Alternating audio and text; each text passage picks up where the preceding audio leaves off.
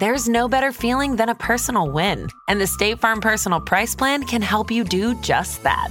Talk to a State Farm agent today to learn how you can bundle and save with the Personal Price Plan. Like a good neighbor, State Farm is there. Prices are based on rating plans that vary by state. Coverage options are selected by the customer. Availability, amount of discounts and savings, and eligibility vary by state.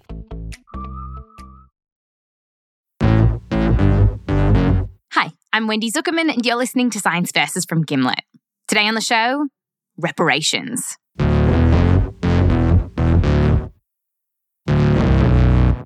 It's the idea that the United States should make amends for more than 200 years of enslaving people by giving money to their descendants.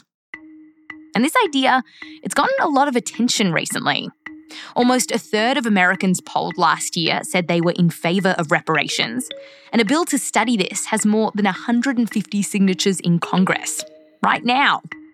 So for us, we're wondering how on earth do academics calculate how much reparations would be? And how exactly would the US pay for it?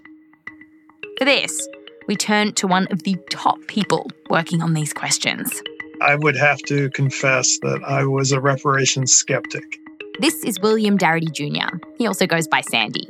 He's a professor at Duke University. And it wasn't that Sandy didn't think reparations were justified. He did think they were justified.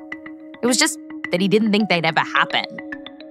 But Sandy got sucked into the nerdiest part of this conversation, which is just how do you calculate it? And he started mulling it over about three decades ago. In the 90s, how did, when you went to conferences, um, how did the white people in the room tend to react when you would talk about reparations? Well, uh, I think the reaction in the room was was was very mixed. Uh, but generally very skeptical also. And occasionally there were comments which I would describe as being out and out racist, something to the effect of, well, Black Americans should be grateful for the fact that slavery took place because otherwise they'd still be back in horrible Africa.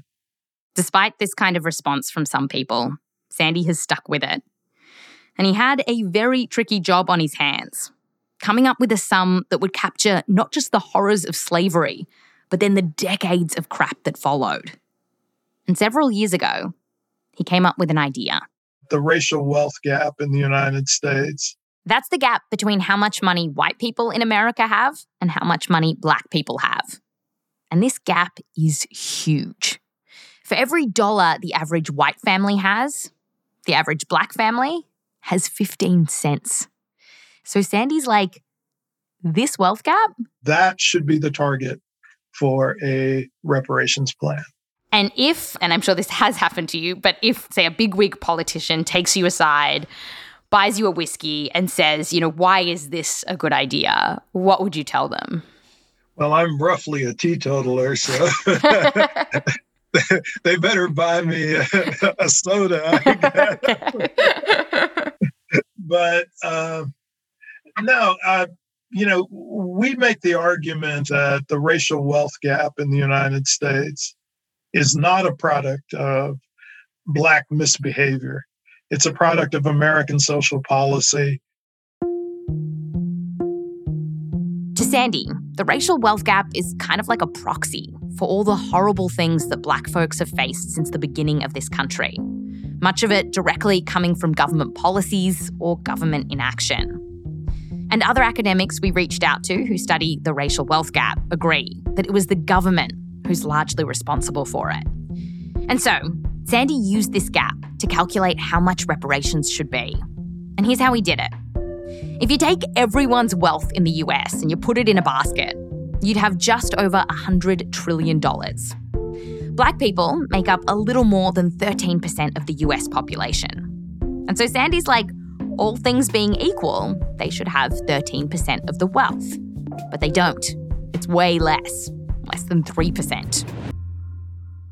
To bump it up, it would take between 10 to 12 trillion dollars. 10, 10 to 12 trillion dollars. Yes. He figures that would come down to about a quarter of a million dollars for each descendant of slavery. So, some 10 to 12 trillion dollars in total. And And that might sound like a lot of money. I mean, it is a lot of money. But at the time of the Civil War, slavery was such a big industry for the US that it was actually more valuable than railroads, factories, and banks combined. And even at the time, people recognized this. Like one Confederacy bigwig valued slavery at $4 billion back then, which would now be trillions of dollars.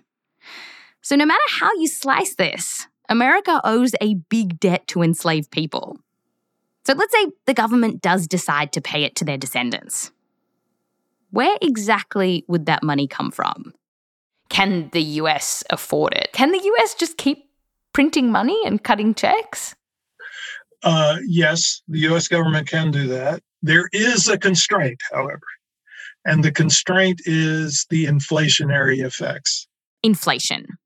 Printing, say, $12 trillion all at once would more than triple the supply of money in circulation, meaning that suddenly there's a lot more money to buy the same amount of stuff.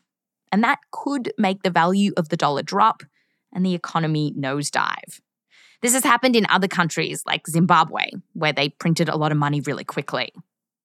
We reached out to a bunch of economists and asked them what did they think would happen if the government printed this money and cut these checks. Most said that inflation was a possibility, if not an outright certainty. So, to avoid this, the money could be given out slowly, like over a decade. Or it could come from other places, like taxing Jeff Bezos. But ultimately, Sandy says that if the government really wants to pull money out of its ass, then it can. Just look at the coronavirus stimulus checks. The government dropped $2 trillion to help businesses and people in the early days of the pandemic.